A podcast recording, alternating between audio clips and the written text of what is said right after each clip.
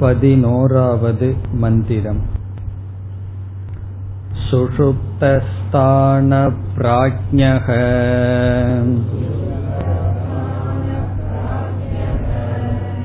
मकारस्तृतीया मात्रा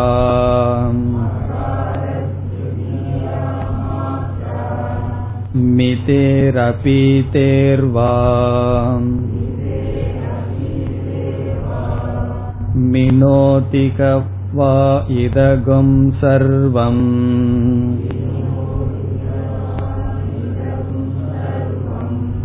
अपीतश्च भवति य एवं वेद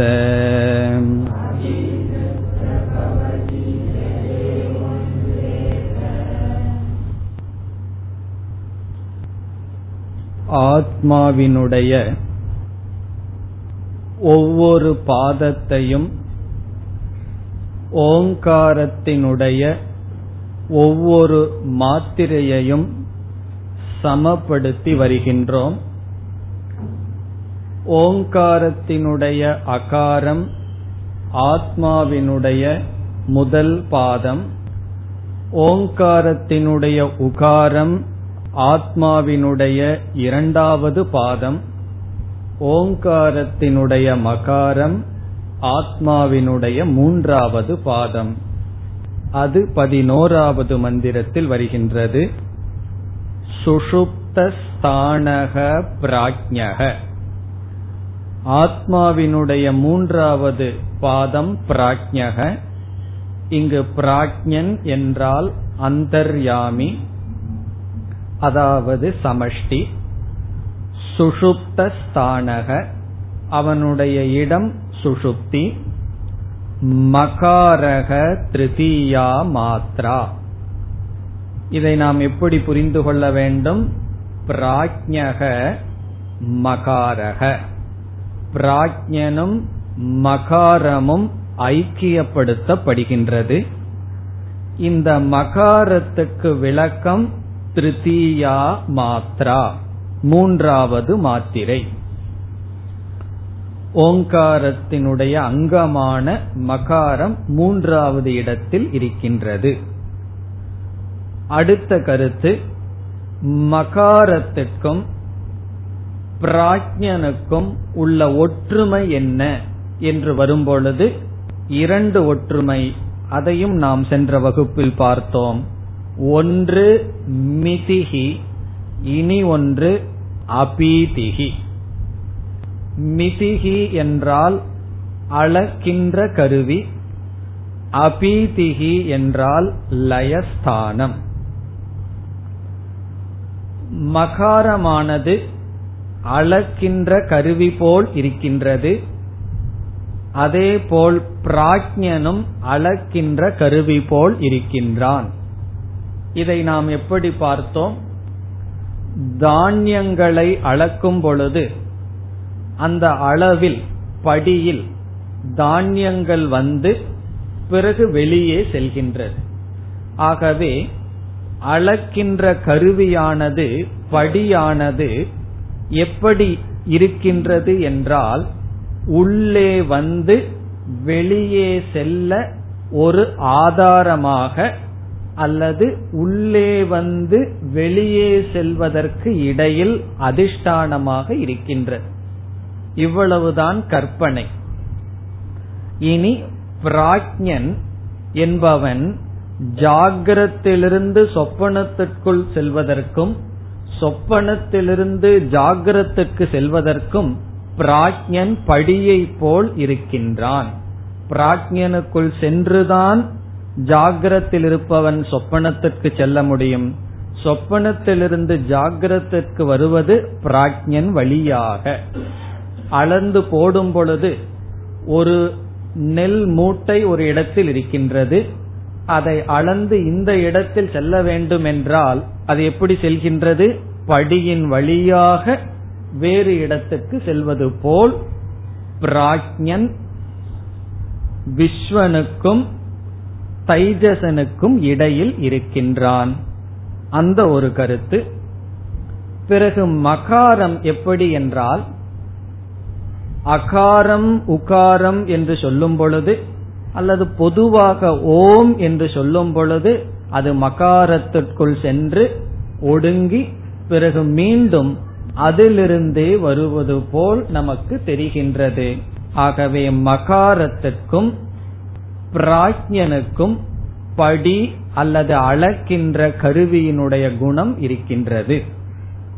இனி அபீதிகி என்ற இடத்தில் மகாரமானது லயஸ்தானமாக இருக்கின்றது. அதேபோல் அந்தர்யாமி ஜாகிரத் சொப்பனத்துக்கு லயஸ்தானமாக இருக்கின்றார். இனி கடைசி பகுதியில் பலம்.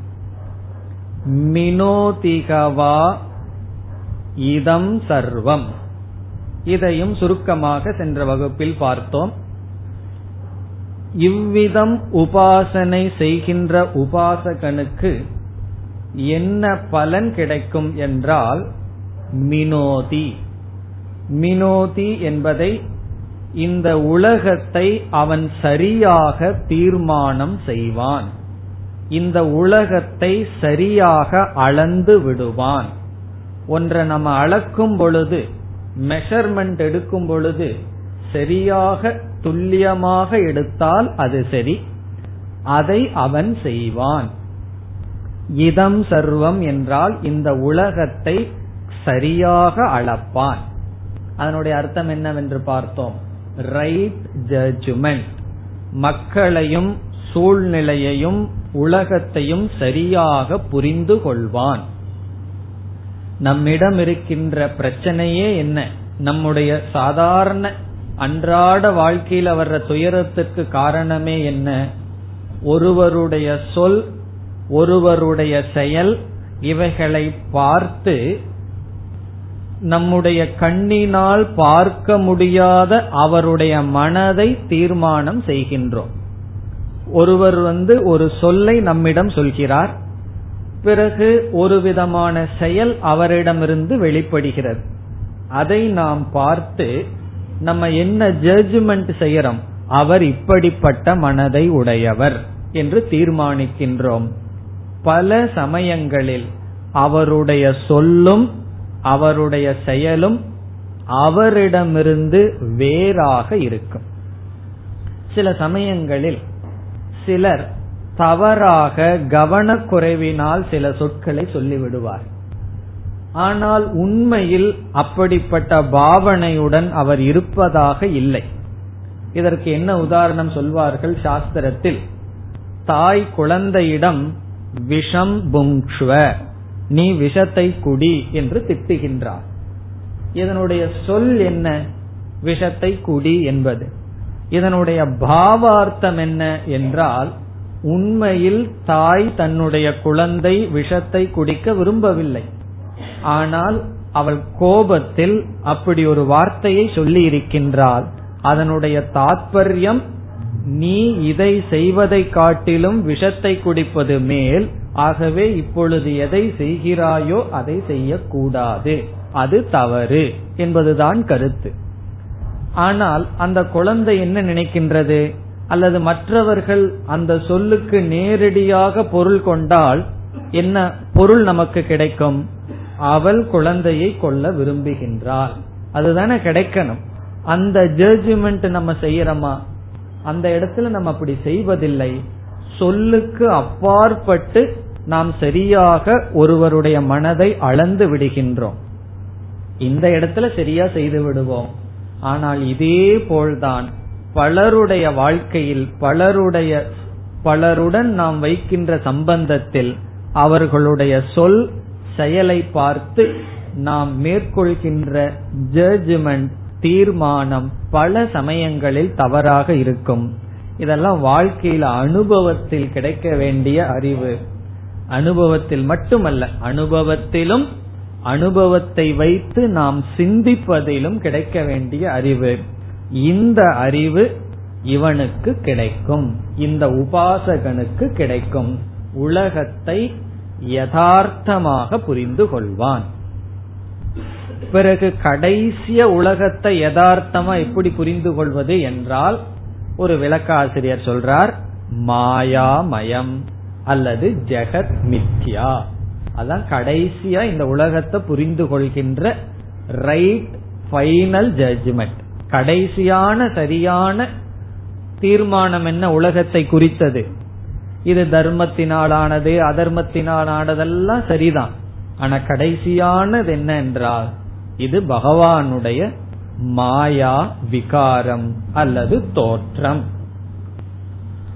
இந்த கடைசி ஞானத்துக்கு வர்றதுக்கு முன்னாடி விவகாரத்துல தர்மா தர்ம நிலையிலையும் சரியான தீர்மானம் செய்யணும். பிறகு கடைசி தீர்மானம் ஒரு பொருளினுடைய தத்துவம் அதனுடைய நிலையை அவன் சரியாக புரிந்து கொள்வான். இது ஒரு பலம். இரண்டாவது பலம் அபீதிஷ்ட பவதி. அபீதிகி என்றால் பிரகிருதி லயக அதாவது இந்த உபாசகன் இறந்தவுடன் இந்த கல்பம் முடியும் வரை பிரம்மா வந்து ஒரு சிருஷ்டிய துவங்கி இருக்கின்றார். அவர் துவங்கி அவருக்குன்னு ஒரு காலக்கிரமம் இருக்கு. எத்தனையோ கோடிக்கணக்கான வருடங்கள் அவர் வந்து இந்த சிருஷ்டிய நடைப்படுத்தி கொண்டு இருப்பார் பிறகு என்ன செய்வார்? ஒரு மகா பிரளயத்தை உருவாக்குவார். பிறகு எவ்வளவு காலம் சிருஷ்டி நடந்ததோ அவ்வளவு காலம் சிருஷ்டி இருக்கார் மீண்டும் சிருஷ்டியானது துவங்கும். அப்படி இந்த உபாசகன் இறந்தவுடன் இந்த சிருஷ்டி முடிகின்ற வரை அவன் பிறக்கவே மாட்டான். அவன் அந்த பிரகிருத்தியில் லயத்தை அடைந்து விடுவான். மீண்டும் அவனுக்கு பிறப்பு என்கின்ற துயரம் அடுத்த சிருஷ்டியில் தான் அவனுக்கு வரும். அதனால இது மோட்சம் கிடையாது. ஏன்னா அடுத்த சிருஷ்டியிலையும் அவன் வந்து விடுவான். அது வரைக்கும் லாங் ரெஸ்ட் அதிக காலம் அவனுக்கு சம்சாரத்துல இல்லாத ஓய்வு கிடைக்கும். அது ஒரு பலன். யக ஏவம் வேத. யார் இவ்விதம் உபாசனை செய்கிறார்களோ? இத்துடன் மந்திரம் முடிவடைகிறது. பதினோராவது மந்திரத்திற்கு பிறகு அடுத்தது என்ன வர வேண்டும்? பனிரெண்டாவது மந்திரம் வர வேண்டும். பதினொன்னுக்கு அப்புறம் என்ன வரணும்? பனிரெண்டு. ஆனால் இடையில் கௌடபாதர் வருகின்றார். பனிரெண்டாவது மந்திரம் அமாத்திரை அல்லது துரியம் என்ற தத்துவத்தை விளக்க இருக்கின்றது. அதற்கு முன் பத்தொன்பதாவது காரிகையிலிருந்து கௌடபாதர் ஒன்பதாவது மந்திரத்திலிருந்து பதினோராவது மந்திரம் வரை விளக்கம் கொடுக்க இருக்கின்றார் இனி பத்தொன்பதாவது காரிகைக்கு செல்கின்றோம்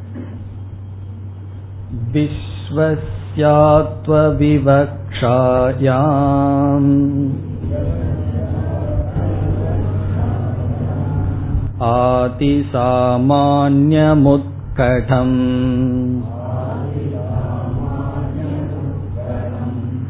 मात्रा सम्प्रतिपत्तौ स्यात्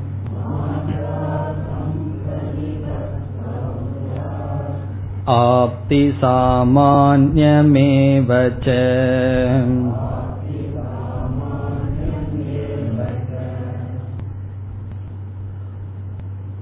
இந்த பத்தொன்பதாவது காரிகை ஒன்பதாவது மந்திரத்தினுடைய சாரம்.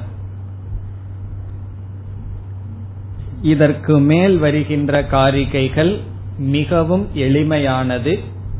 ஒவ்வொரு மந்திரத்தை சுருக்கமாக கூறுகின்றார். ஒன்பதாவது மந்திரத்தில் என்ன கருத்தை பார்த்தோம் என்றால் அதையே இவர் இங்கு கூறுகின்றார். புதிதாக கௌடபாதரனுடைய கருத்து இங்கு கிடையாது. ஒன்பதாவது மந்திரத்தில் என்ன பேசப்பட்டது என்றால் மூன்று கருத்து பேசப்பட்டது. ஒன்று ஆத்மாவினுடைய முதல் பாதமும் ஓங்காரத்தினுடைய முதல் மாத்திரையும் ஐக்கியப்படுத்தப்பட்டது. இரண்டாவது கருத்து அகாரத்தையும் முதல் பாதத்தையும் ஐக்கியப்படுத்த இரண்டு சாமானியம் இரண்டு காரணங்கள் கொடுக்கப்பட்டது. அகாரத்திடம் இரண்டு குணங்கள் அதே குணங்கள் விஸ்வனிடம் அல்லது முதல் பாதத்திடமும் இருக்கின்றது. அந்த கருத்து பேசப்பட்டது. மூன்றாவது பலம் பேசப்பட்டது. இவ்விதம் உபாசனை செய்தால் என்ன பலன்? கௌடபாதர் என்ன செய்ய இருக்கின்றார்? பலனை தனியாக காரிகையில் பேச இருக்கின்றார். இங்கு ரெண்டு கருத்தை மட்டும் இந்த காரிகையில் கூறுகின்றார். இந்த பத்தொன்பதாவது காரிகையில் ஒன்பதாவது மந்திரத்தில் பேசிய மூன்று கருத்துக்களில் பலத்தை தனியாக பிறகு பேசுவார். மூன்று மந்திரங்களிலும் ஒன்பது பத்து பதினொன்று மூன்று மந்திரங்களிலும் பேசிய பலனை தனியாக காரிகையில் பேசுவார். பிறகு இந்த மூன்று மந்திரங்களிலும் பேசிய இரண்டு கருத்துக்களை இனி ஒவ்வொரு காரிகையிலையும் பேச இருக்கின்றார். அப்ப இங்க ரெண்டு கருத்து இந்த காரிகையில் வருகின்றது. ஒன்று பிரதம பாத பிரதம மாத்திரயோகோ ஐக்கியம். முதல் பாதத்தையும் முதல் மாத்திரையையும் ஐக்கியப்படுத்துதல். இரண்டாவது இந்த இரண்டினுடைய இரண்டு சாமான்யமான குணங்கள். முதல் கருத்து முதல் பாதம் முதல் மாத்திரை இவைகளினுடைய ஐக்கியம். இரண்டாவது கருத்து இவைகளினுடைய சாமான்யம். அந்த சாமான்யம் இரண்டு. அது இங்கு சொல்லப்படுகின்றது. இப்ப காரிகைக்குள் சென்றால் விஸ்வசிய அத்துவ விவக்ஷாயாம். விஸ்வசிய என்றால் விஸ்வனை அத்துவ விவக்ஷாயாம். அத்துவம் என்றால் அகாரம் என்கின்ற தன்மை. மனுஷத்துவம் மிருகத்துவம் என்று சொல்வது போல அத்துவம். ஆ என்ற சொல்லோடு விவக்ஷா என்றால் ஆ என்ற சொல்லாக கற்பனை செய்தால். இந்த உபாசனை எப்படிப்பட்டதாக நாம் பார்த்திருக்கின்றோம்? ஓங்காரத்தில் ஆ என்ற சொல்லை ஆலம்பனமாக கொண்டு அதில் விஸ்வனை தியானிக்க வேண்டும். இந்த இடத்திலும் நீங்கள் கவனமாக புரிந்து கொள்ள வேண்டியது விஸ்வன் என்ற சொல்லுக்கு பொருள் வைஸ்வானரன் சமஷ்டி விஸ்வனை விராட் அல்லது வைஸ்வானரனை தியானிக்க வேண்டும். நாம் சிவலிங்கத்தில் சிவபெருமானை தியானிப்பது போல் தட்சிணாமூர்த்தி என்ற மனித வடிவத்தில் ஆத்ம ஞானத்தை கொடுக்கின்ற சிவபெருமானை குருவாக தியானிப்பது போல் ஆ என்ற சொல்லில் அது எப்படிப்பட்ட ஆ? ஓங்காரத்துக்குள் இருக்கின்ற ஆ என்ற சப்தத்தில் எழுத்தில் என்ன செய்ய வேண்டும்? வைஸ்வானரனை தியானிக்க வேண்டும்.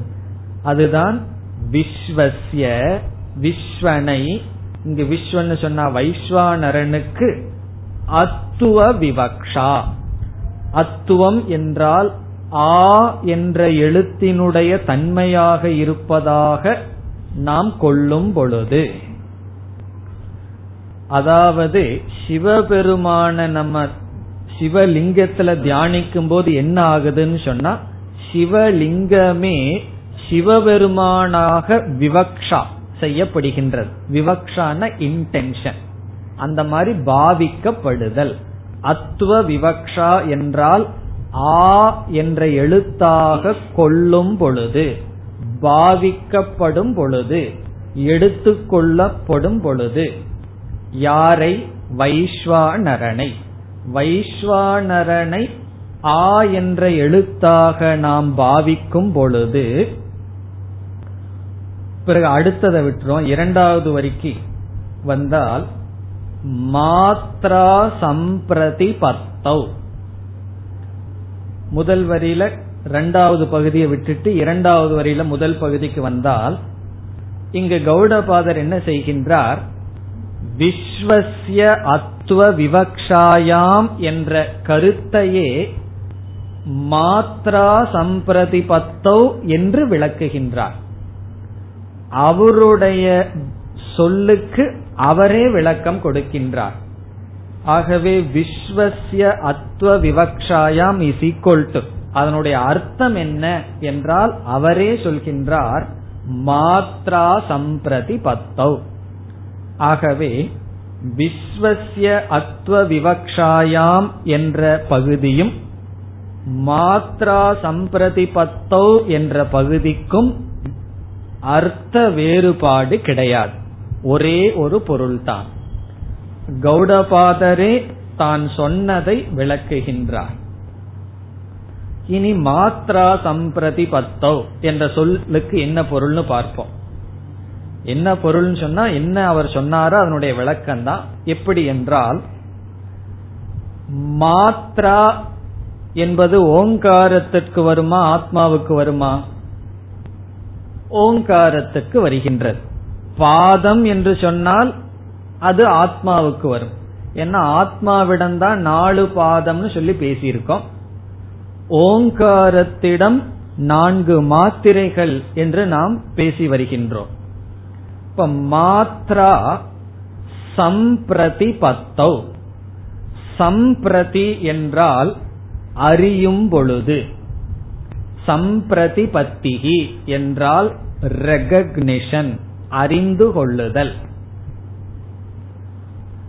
மாத்ரா சம்பிரதிபத்தோ என்றால் விஸ்வனை மாத்திரையை பாதமாக அறிந்து கொள்ளும் பொழுது அப்படின்னு அர்த்தம்.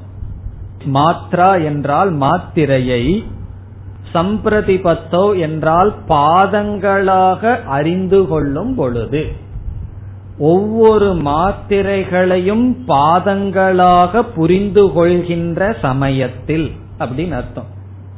இனி வருகின்ற மூணு காரிகைகளிலும் இதே சொல்லத்தான் அவர் பயன்படுத்த போறார். அப்ப இந்த சொல்லுக்கு என்ன பொருள்? மாத்திரையை மாத்ரா மாத்திரையை சம்பிரதிபத்தோ என்றால் பாதங்களாக பாவிக்கும் பொழுது. இப்ப இந்த இடத்தில் எந்த மாத்திரையை எந்த பாதமாக பாவிக்கின்றோம்? என்றால் முதல் மாத்திரையான அகாரத்தை முதல் பாதமான விராட்டுடன் பாவனை செய்கின்றோம். இப்ப இரண்டாவது வரியில் மாத்ரா சம்பிரதிபத்தௌ என்றால் எழுத்தை பாதத்தோடு சேர்க்கும் பொழுது புரிந்து கொள்ளும் பொழுது.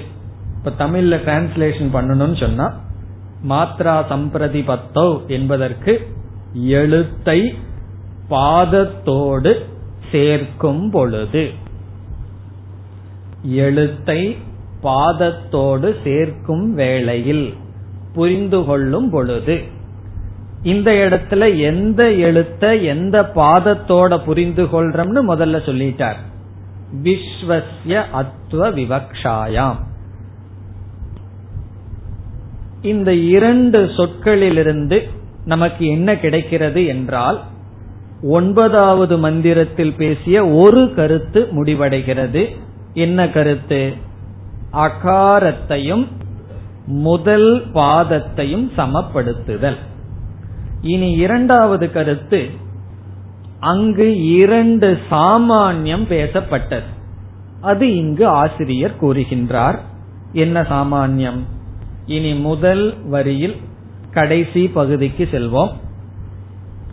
ஆதி சாமானியம் உட்கடம்.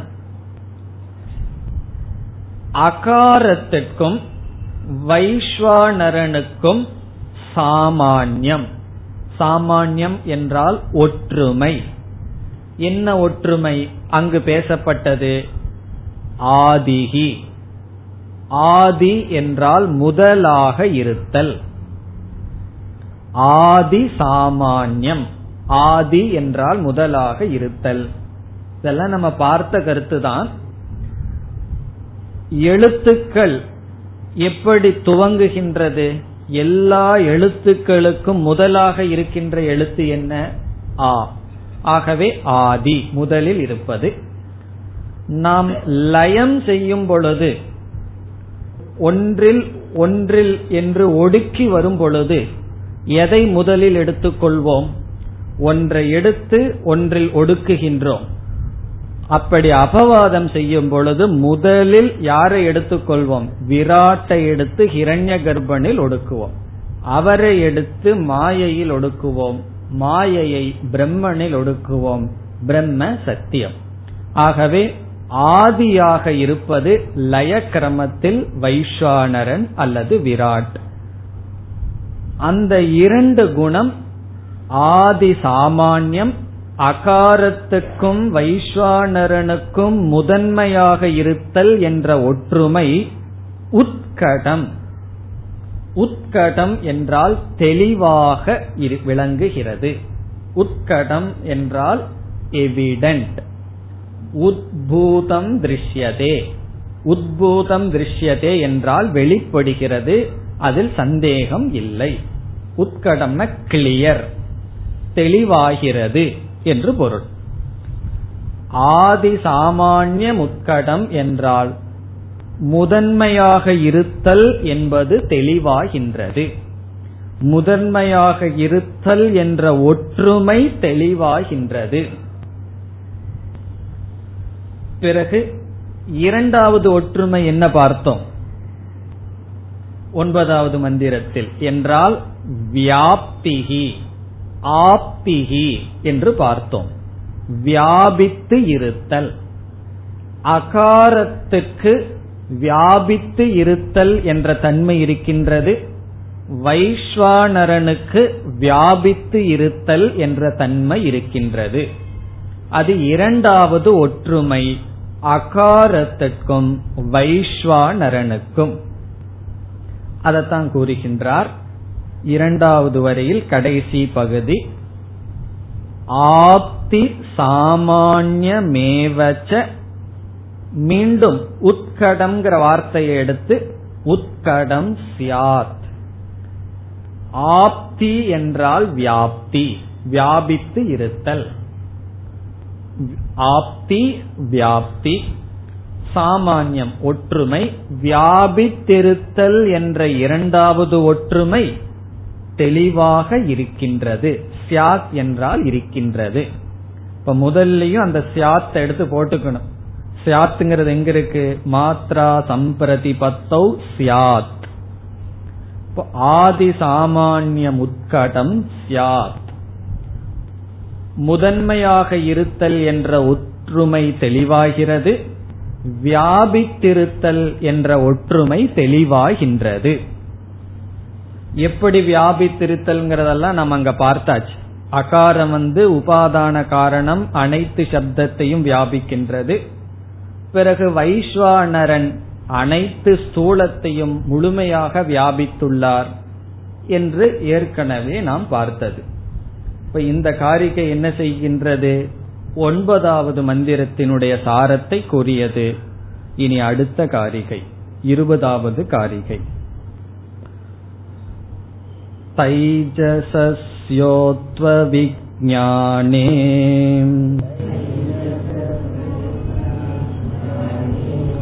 उत्कर्षो दृश्यते स्फुटम्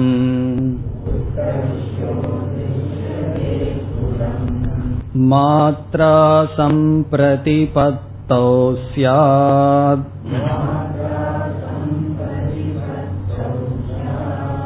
उभयत् त्वं तथाविधम्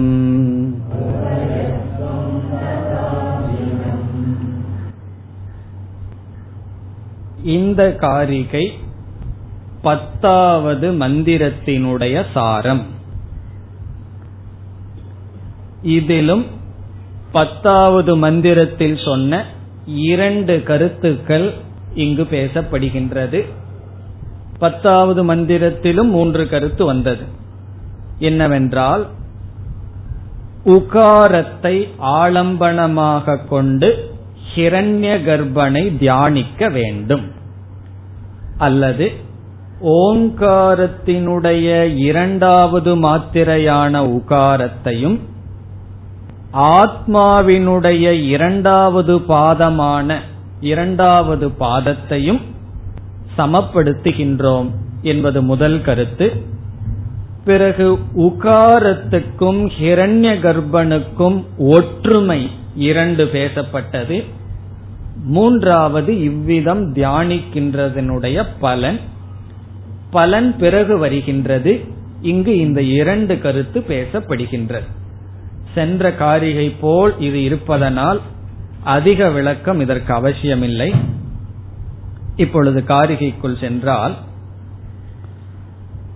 தைஜசஸ்ய உத்துவ விஜானே தைஜசஸ்ய ஆத்மாவினுடைய இரண்டாவது பாதமாக இருக்கின்ற தைஜசனுக்கு தைஜசனை. இந்த இடத்துல தைஜசன் என்பது ஹிரண்ய கர்ப்பன் உத்துவ விஜானே சென்ற காரிகையில் என்ன சொன்னார்? அத்துவ விவக்ஷாயாம் சொன்னார். இந்த இடத்துல உத்துவ விஜானே என்று சொல்றார். விவக்ஷா விஜானம் எல்லாம் ஒரே பொருள். உத்துவம் என்றால் உகாரமாக இருக்கின்ற தன்மை அல்லது உகாரத்துடன் சமப்படுத்தும் பொழுது. இனி கீழே இறங்கி வருவோம். இரண்டாவது வரியில் பார்த்தால் மாத்ரா சம்பிரதி பத்தௌ அதை நம்ம ஏற்கனவே பார்த்துட்டோம். மாத்ரா சம்பிரதி பத்தௌன்னு என்ன அர்த்தம்? மாத்திரையை பாதமாக சேர்க்கும் பொழுது. இந்த இடத்துல எந்த மாத்திரையை எந்த பாதமாக சேர்க்கின்றோம்? முதல் வரியில சொல்லிட்டார் இரண்டாவது மாத்திரையை இரண்டாவது பாதத்துடன் சமப்படுத்துகின்றோம். சம்பிரதிபத்தவ் சம்பிரதிபத்தவங்கிறதுக்கு பொதுவான சொல். மாத்திரையை பாதமாக பார்க்கும் பொழுதுங்கிறது பொதுவான பொருள். இந்த இடத்துல எந்த மாத்திரையை எந்த பாதத்துல பார்க்கிறோம்னு முன் கூறப்பட்டு விட்டது. இனி அடுத்த கருத்து என்ன? இரண்டுக்கும் உள்ள இரண்டு ஒற்றுமை. அது என்னவென்றால் ஒன்று உபயத்துவம் இனி ஒன்று உத்கர்ஷக என்று நாம் பார்த்தோம். உத்கர்ஷக என்றால் உயர்ந்து இருத்தல் உபயத்துவம் என்றால் இடையில் இருத்தல். உகாரம் வந்து எங்க இருக்கு? ஓங்காரத்தில் அகாரத்துக்கும் மகாரத்துக்கும் இடையில் இருக்கின்றது. தைஜசன் அல்லது ஹிரண்ய கர்ப்பன் எங்க இருக்கின்றார்? முதல் பாதத்திற்கும் மூன்றாவது பாதத்திற்கும் இடையில் இருக்கின்றார். நான்காவது பாதத்தை கொண்டு வந்தா இடையில் இருக்க மாட்டார். நான்காவது பாதத்தை தனியா படிக்கிறோம். மூணு பாதத்தை மட்டும் எடுத்துக்கொண்டு பார்க்க வேண்டும். பிறகு உத்கர்ஷக என்றால் விராட் ஹிரண்ய கர்ப்பனிடம் ஒடுங்கி விடுகின்றார். ஆகவே ஹிரண்ய கர்ப்பன் உயர்ந்தவராக இருக்கின்றார். உத்கர்ஷக. பிறகு உகாரம் என்பது அனைத்தையும் குறிக்கின்ற உபலட்சணமாக இருக்கின்றது. சமஸ்கிருதத்தில் ஒரு சொல் இருக்கின்றது உபலட்சணம் என்று. உபலட்சணம்னு சொன்னா உதாரணமாக கண்ணினால் ஆத்மாவை பார்க்க முடியாதுன்னு ஒரு வாக்கியத்தை சொல்றோம். கண்ணினால் ஆத்மாவை பார்க்க முடியாது. அப்ப என்ன சொல்லுவோம்? கண் என்ற சொல் மற்ற இந்திரியங்களுக்கு உபலட்சணம். எக்ஸ்ட்ரா அர்த்தம். இப்ப மற்ற இந்திரியங்களுக்கு உபலட்சணம்னு சொன்னா கண்ணுன்னு சொன்னாலே மற்ற ஞானேந்திரியங்களையும் சேர்த்திக்கணும். அதில் அடக்கி கொள்ள வேண்டும் அர்த்தம்.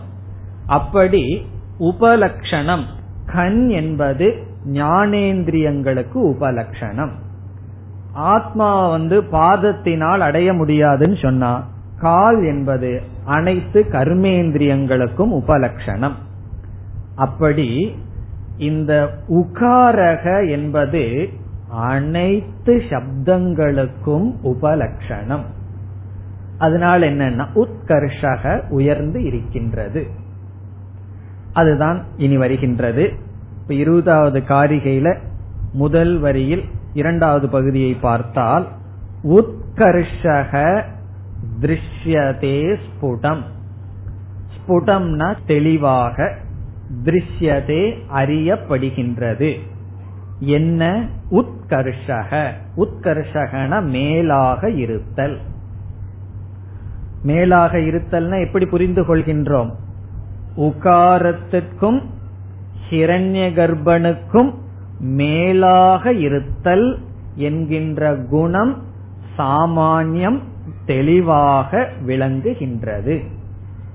உகாரத்திடமும் ஹிரண்ய கர்ப்பனிடமும் உத்கர்ஷக என்கின்ற குணம் சாமான்யமாக இருக்கின்றது.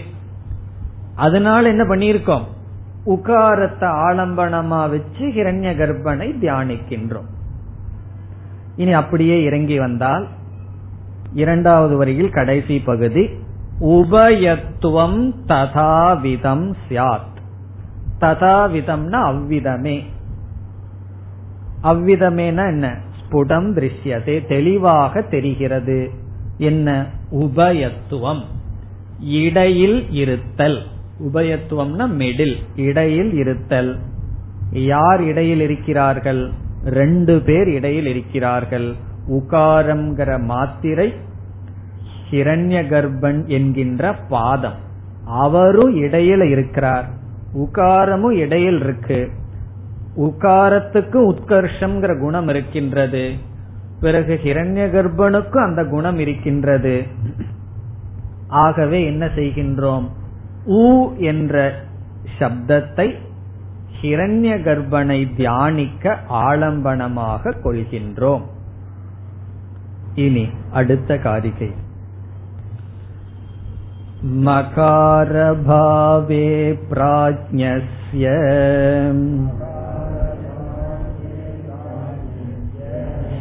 मानसामान्यमुत्कटम् मात्रा सम्प्रतिपत्तौ तु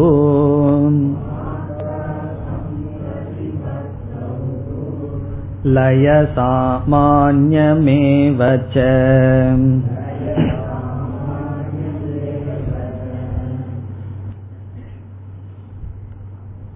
இருபத்தி ஓராவது காரிகை பதினோராவது மந்திரத்தினுடைய சாரம். இந்த மூன்று காரிகைகளும் தெளிவாக ஒவ்வொரு மந்திரத்தினுடைய சாரத்தை சொல்கின்றது. இப்ப இதையே நீங்க கண்ணை மூடிட்டு சொல்லிடலாம். இந்த காரிகையை படிக்காமையே இதுல என்ன கருத்து பேசி இருப்பார் என்றால் என்ன கருத்து பேசி இருக்க முடியும்?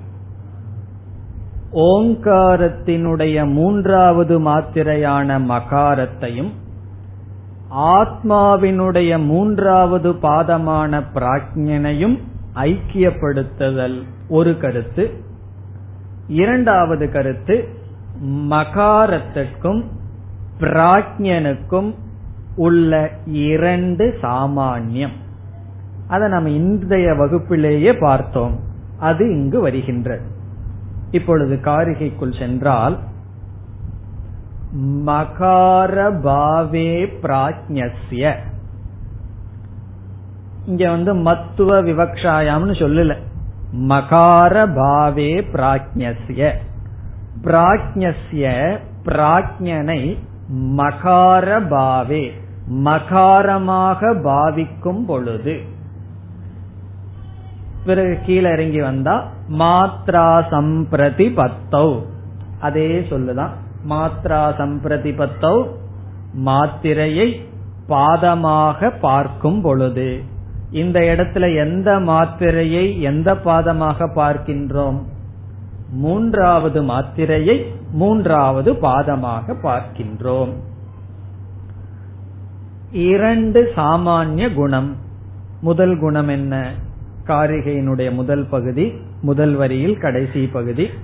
மான சாமானிய முத்கடம் இந்த இடத்துல மான என்ற சொல்லுக்கு பொருள் பிரமாண அல்லது அளவுகோல் அளவுகோல் அளக்கும் படி வல்லம் சொல்லுவோம் கிராமத்துல. படி என்றெல்லாம் சொல்லுவார்கள். ஒவ்வொரு இடத்துல ஒவ்வொன்று சொல்லுவார்கள். இந்த அளக்கும் கோல்னு சொல்லிட்டோம்னா அளவு. அப்படின்னு சொல்லிட்டோம்னா ஸ்கேலும் கூட அளக்கின்ற கோல் ஆயிரும் அதுக்குள்ள தானியங்கள் எல்லாம் போய் வராது. இது அப்படி இல்லை. ஒரு படி. அதற்குள்ள நம்ம வந்து அளக்கின்றோம் மெஷர் செய்கின்றோம். அதுதான் இங்கு மான அளவு. சாமான்யம். அதாவது பொதுவாக இருக்கின்றது. யாருக்கு? பிராஜ்யனுக்கும் மகாரத்துக்கும் அளவு அளக்கின்ற படியினுடைய குணம் சாமான்யமாக இருக்கின்றது. பிறகு அப்படியே கீழே இறங்கி வந்தா லய சாமான்யமேவச்ச. கீழிறங்கி வந்தா என்ன அர்த்தம்? முதல் வரியில கடைசியிலிருந்து அப்படியே கீழிறங்குறீங்க இரண்டாவது வரியில கடைசிக்கு வந்தோம்னா மாத்ரா சம்பிரதி பத்தௌத்து லய சாமான்யம். லய சாமான்யம்னு சொன்னா ஓங்காரமானது மகாரத்தில் லயமடைகிறது. விஸ்வ தைஜசன் பிராஜ்யனிடம் லயமடைகின்றான் மகாரமும் லயஸ்தானம் பிராஜ்யனும் அந்தர்யாமையும் லயஸ்தானம். இந்த சாமான்யம் உத்கடம் தெளிவாக இருக்கின்றது. இதற்கு பிறகு ரெண்டு காரிகையில் கௌடபாதர் பிரயோஜனத்தை பற்றி பேசுகின்றார். ஆனால் உபனிஷத்தில் என்ன பலன் பேசப்பட்டதோ அந்த பலனை கௌடபாதர் பேசுவதில்லை. அவரே புதிதாக பலனை கொடுக்கின்றார். உபனிஷத்துல வந்து ஒவ்வொரு உபாசனைக்கும் ஒவ்வொரு பலன் பேசப்பட்டது. அதெல்லாம் ஞாபகம் இருக்குமோ? முதல் உபாசனைக்கு பலம் சர்வாணி காமான். சர்வாணி சர்வாணி ஆப்னோதி. எல்லா ஆசைகளையும் அடைகின்றான் பதார்த்தங்களையும் அடைகின்றான். நாஸ்யா பிரம்மவித் குலே பவதி சமானஸ்ட பவதி. இது ரெண்டாவதுக்கு. மூன்றாவதுக்கு பிரகிருதி லயம் உலகத்தை சரியா புரிந்து கொள்வான். இதெல்லாம் உபனிஷத்தில் பேசிய பலன். இப்ப கௌடபாதர் வேறு பலனை பேசுகின்றார். அடுத்த இரண்டு காரிகையில். அதோடு இந்த மூன்று உபாசனை இங்கு நாம் பார்த்தோம். சில விளக்காசிரியர்கள் என்ன செய்கிறார்கள்? ஒவ்வொன்றும் தனித்தனி உபாசனை என்று கூறுகிறார்கள். காரணம் என்ன? ஒவ்வொரு உபாசனைக்கும் தனித்தனி பலன் சொல்லப்பட்ட காரணத்தினால். அகாரத்தை எடுத்து வைஸ்வானரனா நினைக்கிறது ஒரு தனி உபாசனை. உகாரத்தை எடுத்து ஹிரண்ய கர்ப்பனா பாவிக்கிறது தனி உபாசனை. மகாரத்தை எடுத்து பிராஜ்யனா பாவிக்கிறது தனி உபாசனை. காரணம் என்ன? ஒவ்வொரு உபாசனைக்கு தனித்தனி பலன் சொல்லப்பட்டிருக்கிறது. ஆனால் ஒரு விளக்காசிரியர் என்ன சொல்கின்றார்?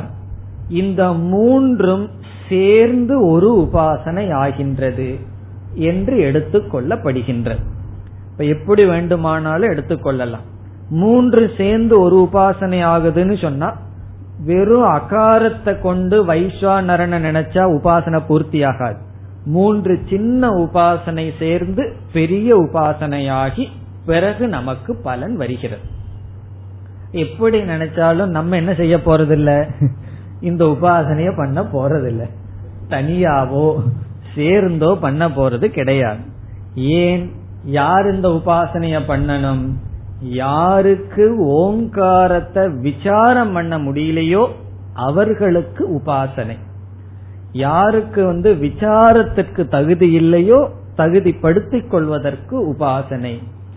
ஆகவே ரெண்டு கருத்துக்கள் இருக்கின்றது. தனித்தனியான உபாசனை என்றும் மொத்தமான உபாசனை என்றும்.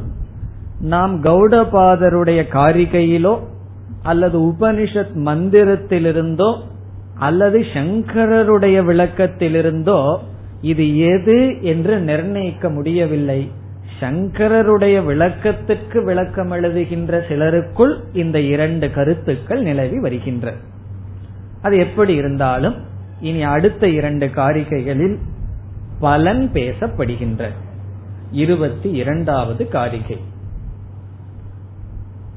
त्रिषु धामसु यत्तुल्यम् सामान्यं वेत्ति निश्चयेन निश्चितः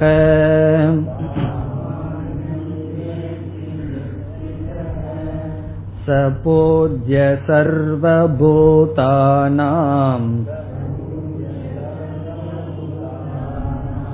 वन्त्यश्चैव महामुनिः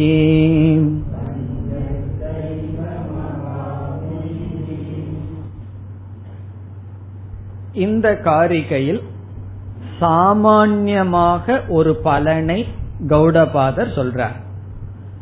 இவர் வந்து தனித்தனியா உபாசனையை எடுத்துக்கொள்ளாமல் இந்த மூன்று உபாசனையையும் பொதுவாக செய்பவர்களுக்கு பலனை சொல்றார். அடுத்த காரிகையில் என்ன சொல்ல போறார்? ஒவ்வொரு உபாசனையும் என்ன பலனை கொடுக்கும்னு சொல்ல போறார். அதனாலதான் மற்றவர்களுக்கு தெரியாம போயிடுது. கௌடபாதர் சேர்ந்து எடுத்துக்கிறாரா? தனித்தனியா எடுத்துக்கிறாரான்னு ஏன் தெரியாம போச்சு? இந்த காரிகையில மூன்றையும் சேர்ந்து உபாசனை பண்ணா என்ன பலன்னு சொல்றார். அடுத்த காரிகையில் என்ன சொல்றார்? ஒவ்வொரு உபாசனைக்கும் அல்லது ஒவ்வொரு உபாசனையும் என்ன பலனை கொடுக்குதுன்னு தனியா சொல்றார்.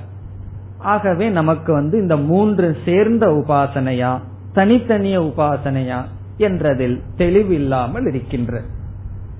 ரெண்டு ஆசிரியர் ரெண்டு கருத்தை சொல்றார். ரெண்டு கருத்தை நம்ம ரெண்டு கோணத்தில் பார்த்து புரிந்து கொள்ளலாம். இப்ப இங்க என்ன சொல்றார்? த்ரிஷு தாமசு. த்ரிஷு என்றால் மூன்று. இங்கு தாமசு என்றால் அவஸ்தைகள். மூன்று அவஸ்தைகள். த்ரிஷு தாமசு. மூன்று அவஸ்தைகளிலும் அல்லது நிலைகளிலும். மூன்று நிலைகளிலும் எது துல்லியம்? எந்த ஒன்று?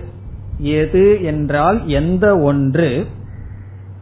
துல்லியம் என்றால் பொதுவான துல்லியம் என்ற சொல்லுக்கு டிரான்ஸ்லேஷன் பொதுவான சாமான்யம் சாமான்யம் என்றால் ஒற்றுமை. துல்லியம்னா காமன் சாமான்யம்னா சிமிலாரிட்டி பொதுவான ஒற்றுமை வேத்தி எவன் ஒருவன் அறிகின்றானோ வேத்தி அறிகின்றானோ அது சும்மா தெரிஞ்சு கொள்ள கூடாதான் நிச்சிதக. நிச்சிதக வேத்தி நிச்சிதக என்றால் தெளிவாக அறிகின்றானோ. மூன்று அவஸ்தைகளிலும் எந்த ஒன்றினுடைய பொதுவான ஒற்றுமைகளை தெளிவாக அறிகின்றானோ?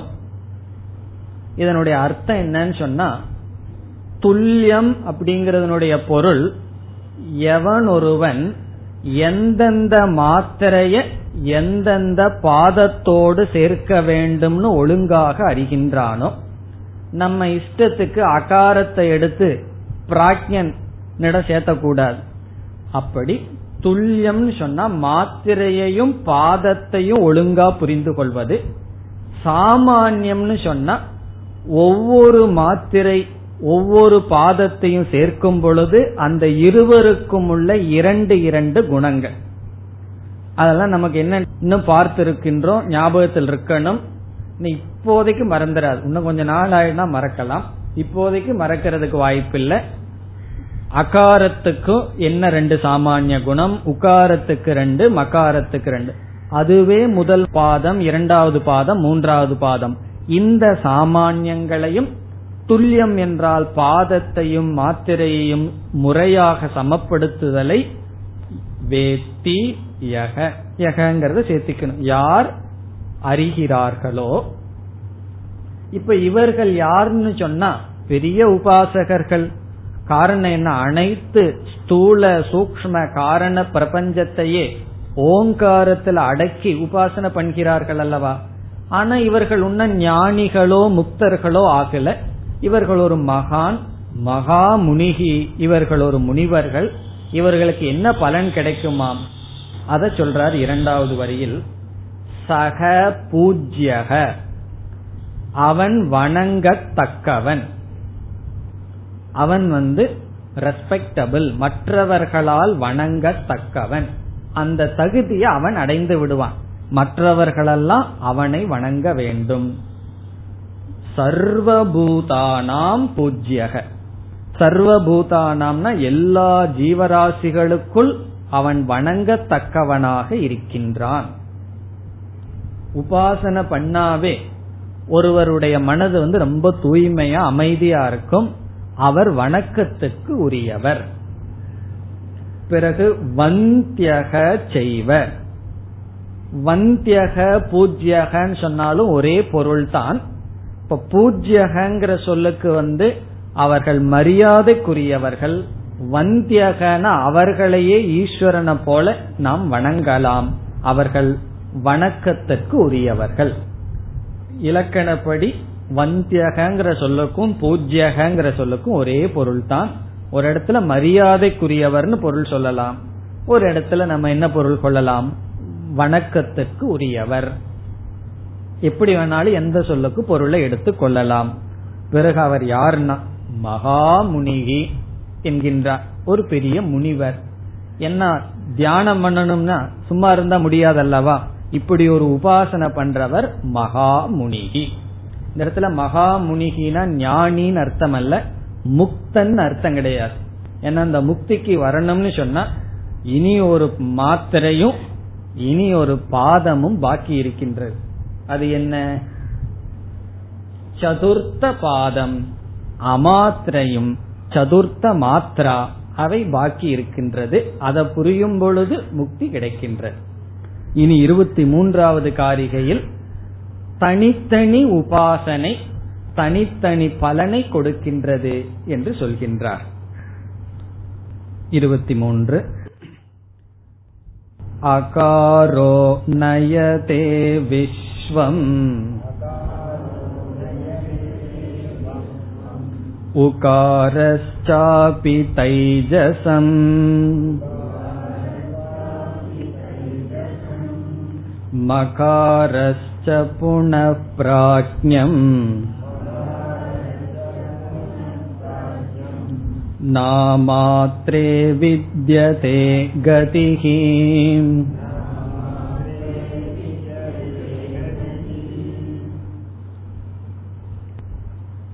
இதில் முதல் உபாசனை என்ன பலனை கொடுக்கின்றது இரண்டாவது உபாசனை என்ன பலனை கொடுக்கின்றது? மூன்றாவது உபாசனை என்ன பலனை கொடுக்கின்றது? என்று கூறி பிறகு வேறொரு சிறிய கருத்தையும் கூறுகின்றார். முதல்ல காரிகைக்குள் வந்தால் அகாரக விஸ்வம் நயதே. அகாரமானது விஸ்வனை உபாசகனை உபாசகனைங்கிற வார்த்தையை நம்ம இங்க சேர்த்திக்கணும். உபாசகம்.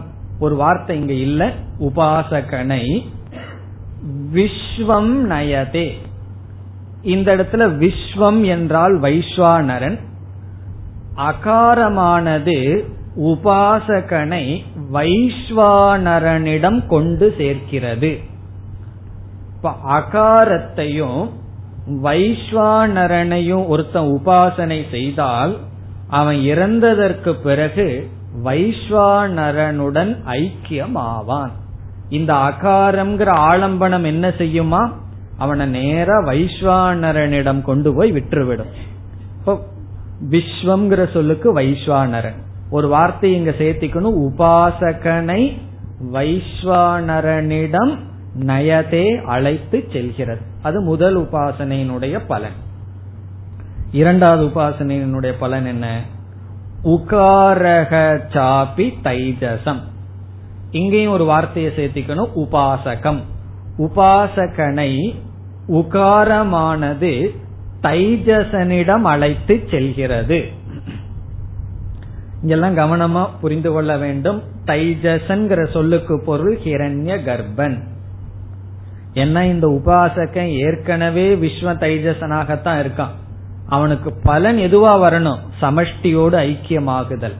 ஆகவே உகாரம் என்கின்ற ஆலம்பனம் தைஜசம் என்றால் ஹிரண்ய கர்ப்பனிடம் நயதே. சாபி என்றால் அதே காரியத்தை செய்கிறது நயதே அழைத்து செல்கிறது.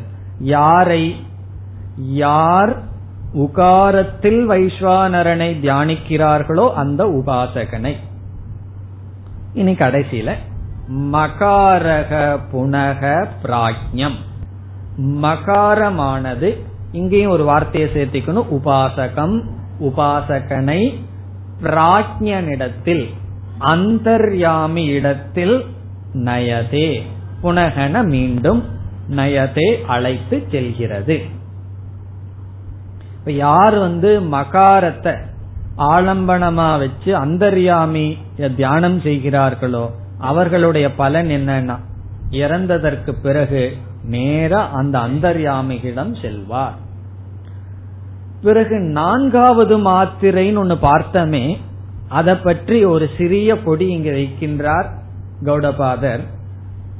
ந அமாத்திரே வித்யதே கதிகி நாம அத்திர அப்படின்னு எல்லாம் படிக்கூடாது. ந அமாத்திரே. அமாத்திரையின் இடத்தில் அமாத்திரான்னு ஒன்னு பார்க்க போறோம். அது நான்காவது மாத்திரை. ஓங்காரத்தினுடைய நான்காவது தத்துவம் அது அமாத்ரா. இப்ப அமாத்திரே நான்காவது மாத்திரையான ஓங்காரம் என்கின்ற தத்துவத்தில் கதிகி ந வித்யதே. அங்க வந்து ஒரு இடத்துல போய் அடைகின்ற பலன் கிடையாது. இப்ப சொர்க்கலோகத்துக்கு போறதோ பிரம்மலோகத்துக்கு போறதோ அல்லது ஒரு தேவதையுடன் போய் ஒன்றாவதோ இப்படிப்பட்ட கதி அமாத்திர இடத்தில் கிடையாது. இப்ப அமாத்திரைய புரிஞ்சு கொண்டா கதி இல்லைன்னு அர்த்தம். கதி இல்லைன்னு என்ன அர்த்தம்? கதி இல்லைன்னா மோக்ஷம்னு அர்த்தம். சுக்லகதி கிருஷ்ணகதி இப்படிப்பட்ட பாதை அமாத்திரே ந வித்யதே. இப்ப ந கதிகி வித்யதே. என்ன ஒவ்வொன்னுக்கும் ஒவ்வொரு கதின்னு சொன்ன உடனே இப்போ ஓங்காரத்துக்கு அமாத்திரைன்னு ஒண்ணு இருக்கு அதுக்கு என்ன கதினா? இங்க சொல்றாரு அதுக்கு கதி இல்லை. இப்ப கதி இல்லாத அமாத்திரையினுடைய தத்துவம் என்ன? கௌடபாதர் பேசுவதற்கு முன் அடுத்த உபனிஷத் வருகிறது. இனி உபனிஷத்தினுடைய பனிரெண்டாவது கடைசி மந்திரம் வருகிறது. அது அமாத்திரையை பற்றி பேசுகின்றது. அடுத்த வகுப்பில் பார்க்கலாம். ஓம் போர் நமத போர் நமிதம் போர் போர் நமுதச்சதேம் பூர்ணய பூர்ணமாதாய பூர்ணமேவாவசிஷ்யதேம். ஓம் சாந்தி சாந்தி சாந்தி